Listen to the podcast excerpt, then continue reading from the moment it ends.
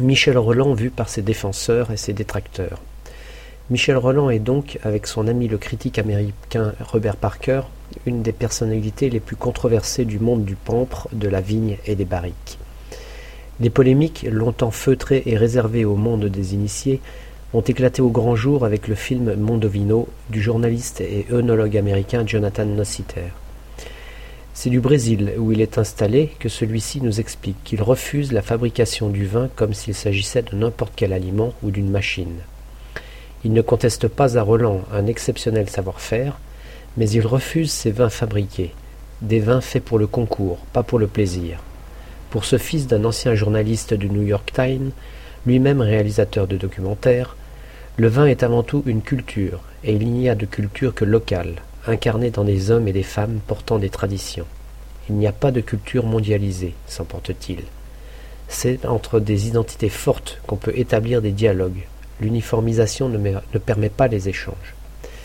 C'est la même passion et les mêmes révoltes qui animent Bruno Kenyou, le responsable de Lafayette Gourmet. J'aime la diversité, renchérit-il. Et ce n'est pas seulement le terroir. Dans le vin, il y a aussi l'homme qui le fait. On ne peut pas faire sa cave comme certains font leur bibliothèque en achetant des livres au maître, pour lui, quand il y a trop d'interventions mécaniques ou chimiques sur le vin, celui-ci devient mort, momifié. Avec ces techniques, on segmente le vivant et personne ne tombe amoureux d'un corps séquencé. On finit par boire des vins stagnants, s'emporte-t-il, comme on boirait de l'eau stagnante. Comme Nocitaire, il estime que les vins Roland Parker sont des vins de concours, faits pour être dégustés et classés, pas pour être bu. Tous les deux affirment qu'on n'ouvre pas ce genre de bouteilles dans les réunions entre copains, car ce sont des vins trop lourds, trop épais, c'est de la confiture, et on n'arrive pas même à finir la bouteille. Roger Feuilly, un des animateurs du mouvement Slow Food, porte le même regard sur ces questions.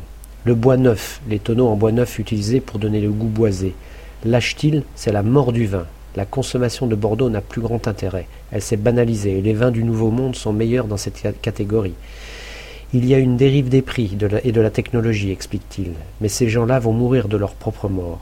Plus largement, quand il réfléchit à la crise du vin en France, il estime que s'il y a une crise, c'est aussi parce qu'il y a trop de mauvais vins. Jean Robinson, la très célèbre critique œnologue du Financial Times, est d'accord sur ce dernier point, mais elle se méfie de la virulence de certains critiques. Certes, elle admet que le consommateur avisé s'est lassé des vins trop boisés et industriels. Elle avoue même avoir une faiblesse personnelle pour les vins bio, du moins ceux qui sont élaborés avec une vraie compétence professionnelle. Elle se risque encore à expliquer qu'elle n'est pas convaincue que Michel Roland ait été bénéfique pour Bordeaux, faisant plus confiance à de nouveaux jeunes, winemakers, plus respectueux des terroirs, de l'originalité et de la variété des cépages. Mais elle craint aussi qu'au nom d'un retour du terroir, on oublie un peu facilement qu'en France aussi, il y a trop de vins industriels, et surtout elle redoute que trop de gens croient qu'il suffit d'être vigneron français pour faire du bon vin, et qu'ils négligent le gros travail qu'implique tout bon vin.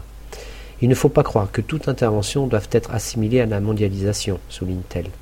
Enfin, dit-elle, il y a de plus en plus de producteurs hors de France qui font du bon vin de terroir.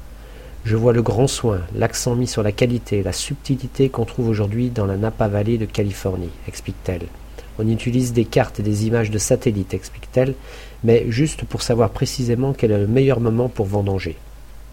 Jean-Christophe Piquet-Boisson, ancien sommelier de Taillevent et aujourd'hui négociant en vin, est lapidaire. L'œnologue lâche-t-il est l'ennemi du bon vin. On a du bon vin quand on peut en boire trois verres sans avoir mal à la tête, et pour le reste, le goût c'est de l'imagination. Et ceux qui font du bon vin sans se lancer dans de grandes surfaces sont très recherchés et souvent très riches. Il n'y a pas de fatalité dans la vigne.